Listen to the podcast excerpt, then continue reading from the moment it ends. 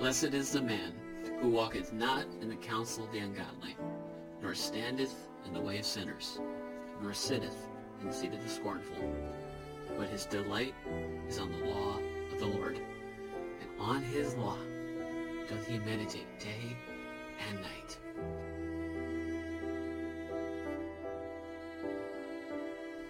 And he shall be like a tree planted by the rivers of water, that bringeth forth his fruit in his season. His leaf also shall not wither, and whatsoever he doeth shall prosper. Welcome to the Bread of the Word podcast, a podcast striving to feast on God's Word and let the Bible speak to us all. Let us, as a former generation said, go ad fontes, to the fountain, and be nourished and sustained by all that God is.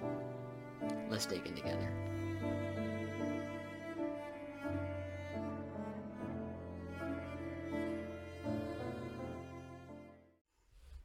Well, hello, and we are back with yet another episode of the Bread of the Word podcast. We are continuing our study in Ecclesiastes, and we are crossing the halfway point of the book.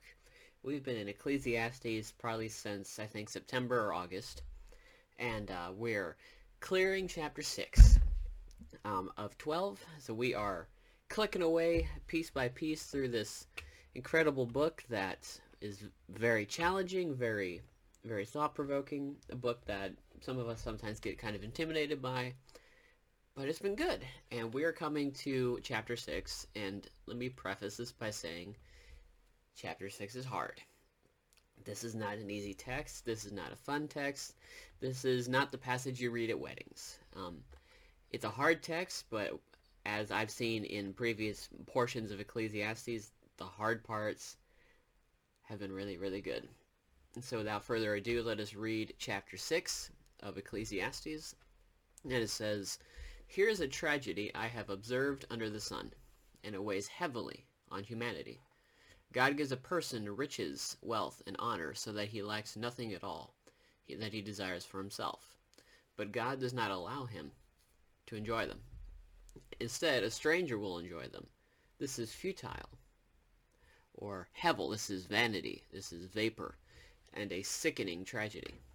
A man may father 100 children and live many years, but no matter how long he lives, he is not satisfied by good things, and does not even have a proper burial.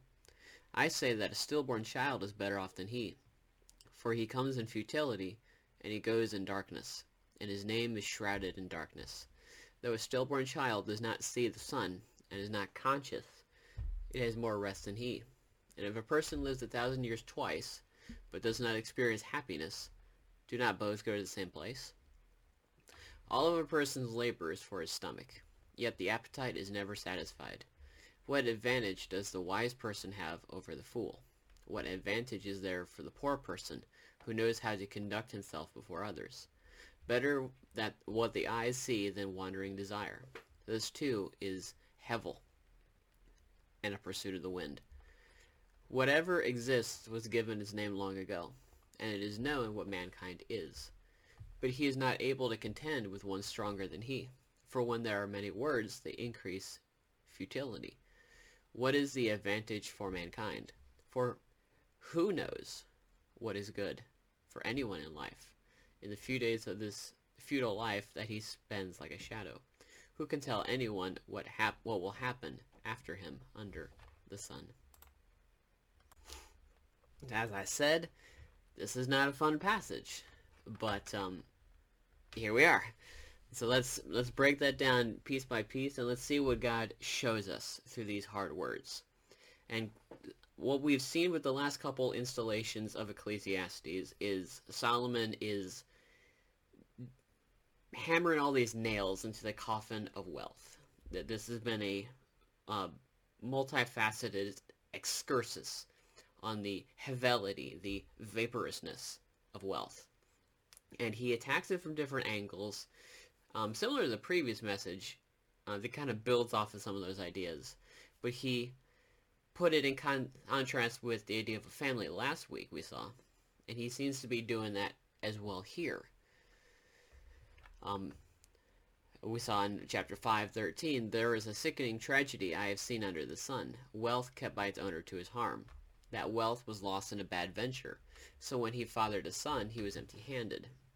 Here in chapter 6, verse 3, a man may father 100 children and live many years, no matter how long he lives, if he is not satisfied by good things, and does not even have a proper burial.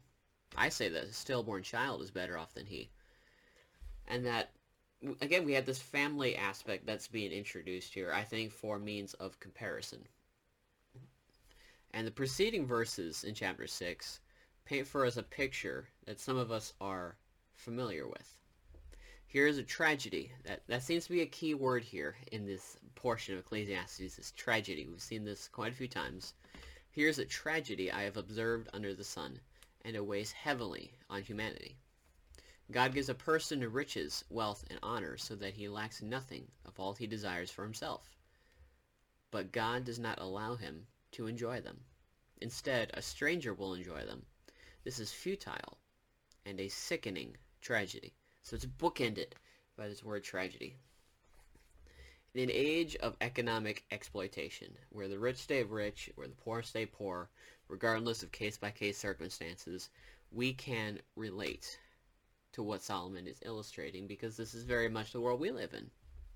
The rigging of the economic landscape is something many of us feel the effects of very deeply. That's something that very much persists in the 21st century. And once again, we are reminded where the good things come from through this illustration. Deuteronomy 8, be careful that you don't forget the Lord your God by failing to keep his commands, ordinances, and statutes that I am giving you today. When you eat and are full and build beautiful houses to live in, and your herds and flocks grow large, and your silver and gold multiply, and everything else you have increases, be careful that your heart does not become proud, and you forget the Lord your God, who brought you out of the land of Egypt, out of the house of slavery. He led you through the great and terrible wilderness with its poisonous snakes and scorpions, a thirsty land where there was no water. And he brought water out of the flint rock for you. He fed you in the wilderness with manna, which your ancestors had not known, in order to humble and test you, so that in the end he might cause you to prosper. You may say to yourself, my power and my own ability have gained this wealth for me. But remember that the Lord your God gives you the power to gain wealth, in order to confirm his covenant he swore to your ancestors. As it is today, if you ever forget the Lord your God and follow other gods, to serve them and bow and worship to them, I testify against you today that you will certainly perish. Like the nations the Lord is about to destroy before you, you will perish if you do not obey the Lord your God. Deuteronomy is laden with language of hearing and obeying, of reaping and sowing. And Paul incites some of that language in Galatians chapter 6. Be not deceived, God is not mocked. For whatsoever a man soweth, that shall he also reap. For he that soweth to his flesh shall of the flesh reap corruption. But he that soweth to the Spirit shall of the Spirit reap life, and life everlasting. Let us not be weary in well-doing, for in due season we shall reap, if we faint not. As we have therefore opportunity, let us do good unto all men, especially unto them who are of the household of faith.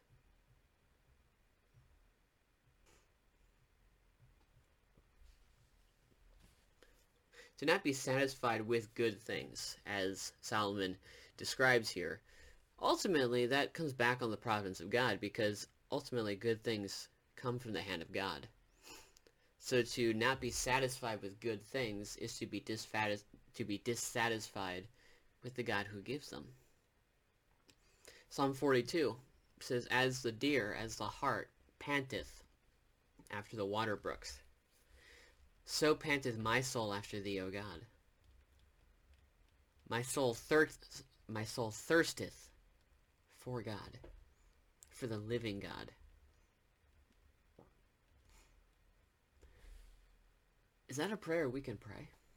Is that the attitude of our hearts? Is that the inclination of my heart? As we pursue worldly success, that is the caveat, that we are not God. that we are not the ultimate provider. Our God is in the heavens, and he does as he pleases. So whatever we do in this world, we are bound by our reliance on God, the maker of heaven and earth. And in a world constantly seeking more, we as Christians have a God who shows us that there is enough. Psalm 23 says, "The Lord is my shepherd; I shall not want." And that's the King James language, which sounds a little weird to our modern ears. But that phrase, "I shall not want," the word "want" had to do with suffering need. So I shall not suffer need. John Calvin notes, God gently draws us to himself by his good gifts to us, giving us a taste of his sweetness as our Father.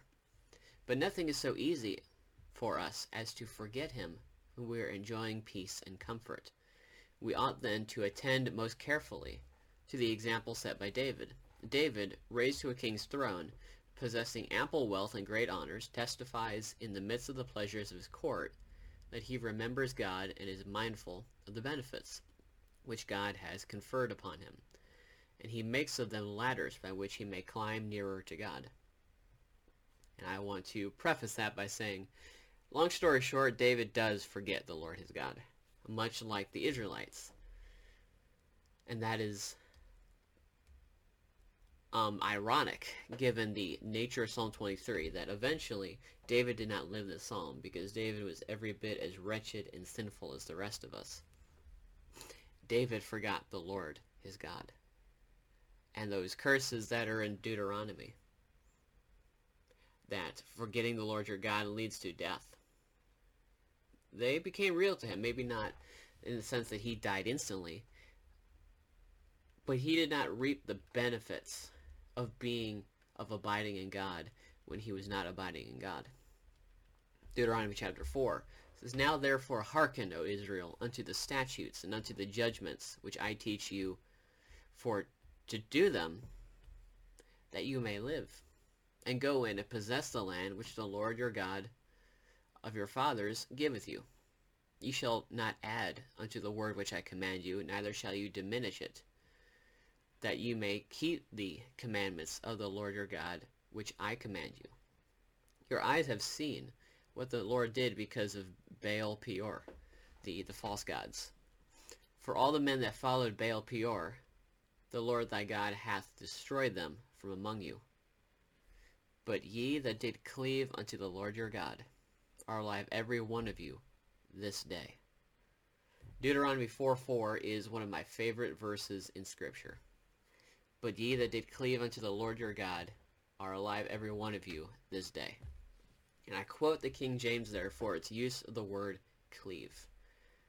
That is language that invokes marital intimacy, in the same way that Jesus said a man cleaves to his wife and they become one flesh. The daughter of Zion, the bride of Christ, the Israel of God, cleaves unto their God and finds life. Ambrose of Milan wrote, "If therefore the union of Adam and Eve is a great sacrament which relates to Christ and the church, it is certain that as Eve was bone of the bones of her husband and flesh of his flesh, so we are members of the body of Christ, bone of his bones and flesh of his flesh." And Ambrose calls marriage a sacrament, trying to point out that marriage holds a deeper spiritual meaning than we often give it. God created marriage in the garden. That whatever this thing called marriage is, it means something. And it's not just two people. It's bigger than that, that this is an allegory of something God is teaching us. Our right view of marriage brings us to a right view of God because it is an allegory for our relation to him. The Old Testament is loaded with marriage allusions in some of the prophets. Hosea builds on this a lot, likening Israel to a promiscuous wife. "But ye that did cleave unto the Lord your God are alive every one of you this day." And you might look at what we've talked about so far and thought we're going to end on a high note. But alas, Solomon is not finished. I say a stillborn child is better off than he. Whoa. For he comes in futility, and he goes in darkness, and his name is shrouded in darkness. Though a stillborn child does not see the sun, and is not conscious, it has more rest than he. And if a person lives 1,000 years twice, but does not experience happiness, do not both go to the same place? For all of a person's labor is for his stomach, yet the appetite is never satisfied. These are brave words that have eluded people far more learned than me, but I will do my best as well as I can. Job contains a similar sentiment in chapter 3. Why was I not stillborn? Why didn't I die as I came from the womb? Why did the knees receive me? Now I would certainly be lying down in peace. I would be asleep. Then I would be at rest with the kings and counselors of the earth, who rebuilt ruined cities for themselves, or with princes who had gold, who filled their houses with silver. Or why was I not hidden like a miscarried child, like infants who never see daylight?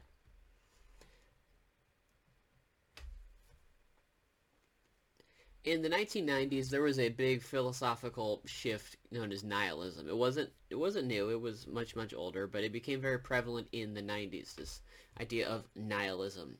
It comes from the Latin for nihilo, and ism is the doctrine or the frame of thought. So it's basically a doctrine of nothing. And the big thing in the 90s, with a lot of movies and music and just the way things got discussed, is that nothing really matters. Nothing is of consequence. There's not some being in the sky that gives a rip about you. There is no afterlife. All you have is here and now, so do as you please. And in a vaporous world, as Solomon describes, nothing seems to matter.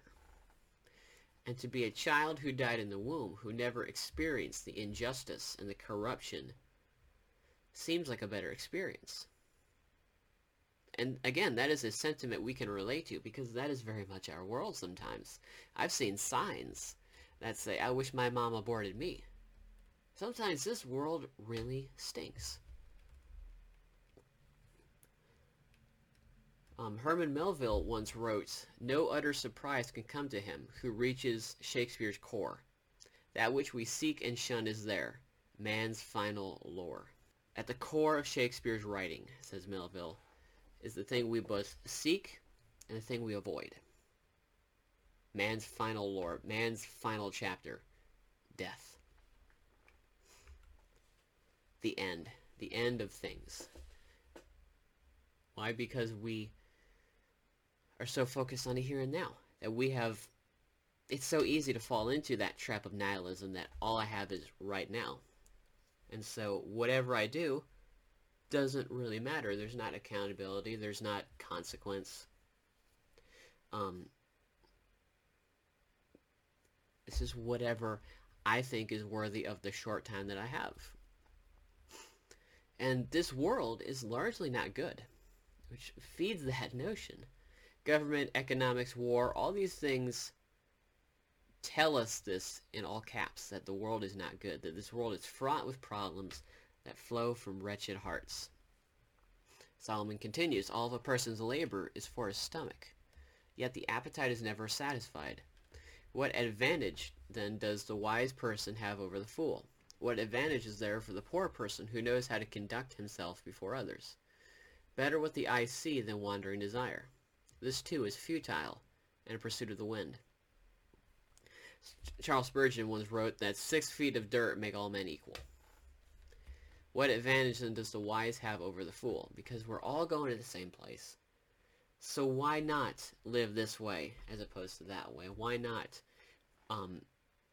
try to make myself happy by any means necessary here? Why not go here? Why not pursue that?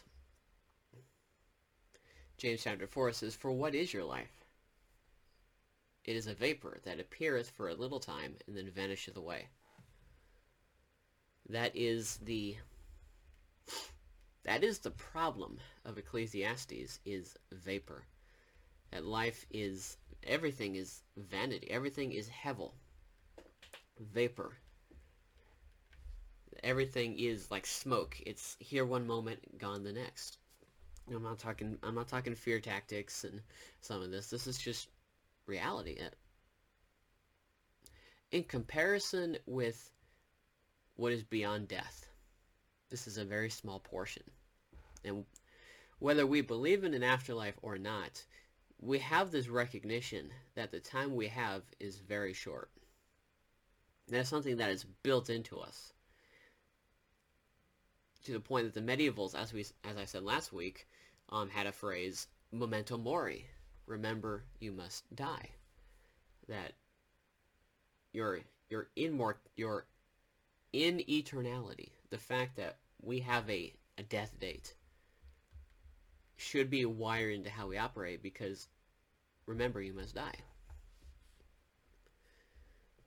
Ecclesiastes 6:10, tracking along, whatever exists was given its name long ago, and it is known what mankind is, but he is not able to contend with the one stronger than he. For when there are many words, they increase futility. What is the advantage for mankind? For who knows what is good for anyone in life, in the few days of his futile life that he spends like a shadow? Who can tell anyone what will happen to him under the sun? Again, we have that word futile or hevel. And when we live in this vaporous world, when we live for this vaporous world, the point is absent. Why would I devote my very being to something that will not endure, when the soul of man shall never die? The Westminster Confession of Faith writes that after God made all other creatures, he created man, male and female, with reasonable and immortal souls, endued with knowledge, righteousness, and true holiness, after his own image, having the law of God written in their hearts, and power to fulfill it, and yet under a possibility of transgressing, being left to the liberty of their own will, which was subject unto change. So, God made man. God made people with reasonable and immortal souls. That is, that he put something in them that is permanent, something that does not pass away like vapor. And we were made perfect. We were made sinless. But because of outside circumstances, because of sin, because of that thing called free will,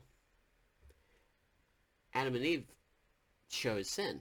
They were fully capable, in that state of perfection, capable to sin, but also capable not to sin. And when they did sin, it altered everything. And so this picture was defaced by sin. But the work of Christ brings us back home, brings us back to the garden.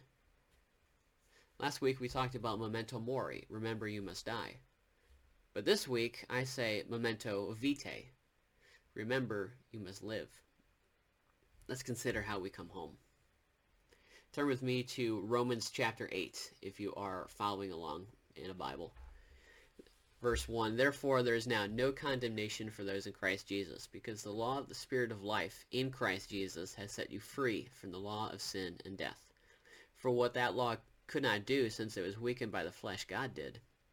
He condemned sin in the flesh by sending his own Son in the likeness of sinful flesh as a sin offering, in order that the law's requirement would be fulfilled in us, who do not walk according to the flesh, but according to the Spirit. For those who live according to the flesh have their mindset on the things of the flesh. But those who live according to the Spirit have their mindset on the things of the Spirit. Now the mindset of the flesh is death, but the mindset of the Spirit is life and peace. The mindset of the flesh is hostile to God, because it does not submit to God's law. Indeed, it is unable to do so. Those who are in the flesh cannot please God. You, however, are not in the flesh, but in the Spirit, if indeed the Spirit of God lives in you. If anyone does not have the Spirit of Christ, he does not belong to him. And if Christ is in you, the body is dead because of sin, but the Spirit gives life because of righteousness. And if the Spirit of him who raised Jesus from the dead lives in you, that he who raised Christ from the dead will also bring your mortal bodies to life through his Spirit who lives in you.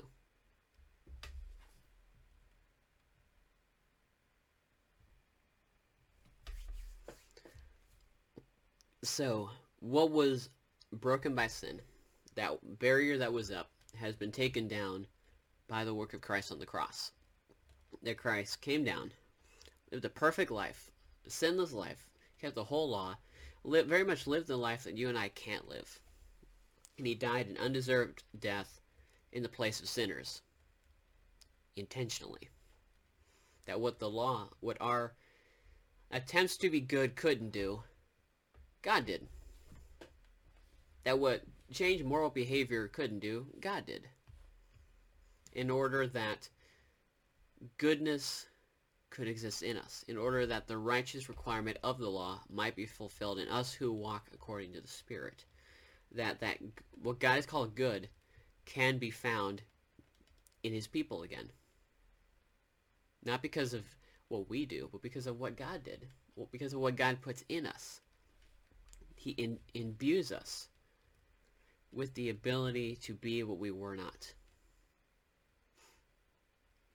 And so we go into this world as the ransomed people of God, people who have placed their faith in Christ, who died in the place of sinners, was buried, and rose from the dead, conquering sin, conquering evil.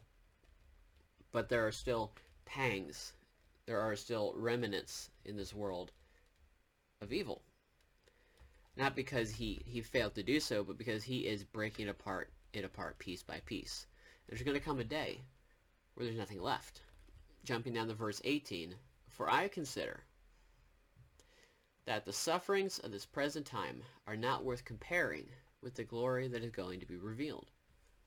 For the creation eagerly waits with anticipation for God's sons, that is, all of us who are in Christ, to be revealed. The creation was subjected to futility, not willingly, but because of him who subjected it, in the hope that the creation itself will also be set free from the bondage to decay into the glorious freedom of God's children. For we know that the whole creation has been groaning together with labor pains until now. Not only that, but we ourselves, who have the Spirit as the first fruits, we also groan with ourselves eagerly, waiting for adoption, the redemption of our bodies. Now in this hope we were saved, but hope that is seen is not hope, because who hopes for what he sees? Now if we hope for what we do not see, we eagerly wait for it with patience. This imbuing of the Holy Spirit, this indwelling of God's Spirit within us, the life of God in the soul of the man, that is the beginning, that is the first fruits of this coming dawn. The prophet spoke of a coming day of the Lord, a final judgment for sin. Amos chapter 5, woe to you who desire the day of the Lord. Why would you have the day of the Lord? It is darkness and not light, as if a man fled from a lion, and a bear met him, or went into the house and leaned his hand against the wall, and a serpent bit him. It is not the day of the Lord darkness. Is not the day of the Lord darkness and not light, and gloom with no brightness in it. That was the day of the Lord in the Old Testament. But as believers on this side of the cross, we see something coming that was alluded by the prophets, but we have a bigger picture of what that looks like, a new creation. The Jews had inklings of a coming redemption, but we see that redemption in motion. If we are in Christ, it is happening before our very eyes. It started with us, and it will work its way out, because he is making all things new. 2 Peter chapter 3, since all these things are to be dissolved in this way, it is clear what sort of people you should be, in holy conduct and godliness, as you wait for the day of God and hasten its coming. Because of that day, the heavens will be dissolved with fire, and the elements will melt with heat. But based on his promise, we wait for new heavens and a new earth, where righteousness dwells. And when it says new heavens, new earth, we see that Greek word kainos, which means a new kind. The world that is coming is of a new kind. It's an improvement on our current living condition. Derek Thomas sums it up in this way. Both individual Christians and the world itself are to be remade. The cosmos share a future along with believers. How could it be any other way? What environment, after all, could glorified believers with new resurrected bodies occupy other than a physical one? It stands to reason that a new world must be created for us to dwell in. In what sense will that world be new? Will it be altogether new, having no link with the old? No. It will be new in the sense of being renewed. Both Peter and John speak of this new environment employing the Greek word kainos rather than neos, suggesting that the new universe stands in some measure of continuity with the present one. Creation debates among Christians often stop short over issues relating to the age of the earth and the length of creation days. And sometimes amid the maelstrom, we lose sight of the greater truth. God intends to create a new heaven and a new earth. God is going to regenerate creation. Paradise is going to be restored. Luke 23. And then he said, Jesus, remember me when you come into your kingdom. And he said to him, truly I tell you, today you will be with me in paradise. And that Greek word is paradiso, which in the Greek translations of the Old Testament means Eden. The word Eden, as we see it, appears in the Septuagint as that same word paradiso.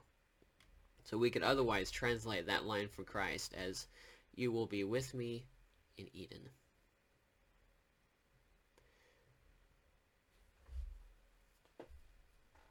This world is vapor, says Solomon.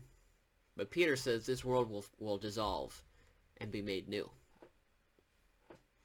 And that world will not be vapor. That world will last forever. The new creation is coming. And all of us who are in Christ will come home.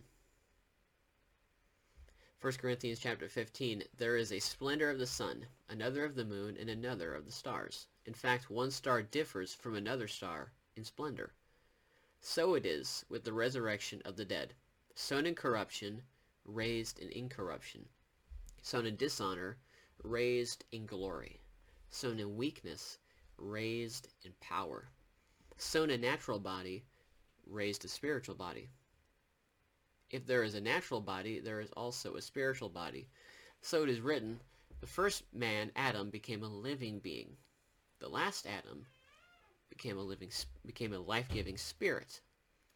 However, the spiritual is not first, but the natural, then the spiritual. The first man was from earth, a man of dust. The second man is from heaven.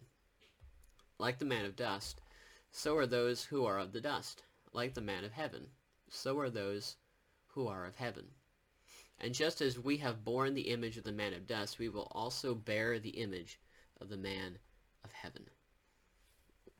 In closing, get to know the second man, the last Adam, the firstborn of creation and the firstfruits of the resurrection, the one of whom all the people of God are co-heirs, and by whom they shall all be made new, the author and perfecter of our faith.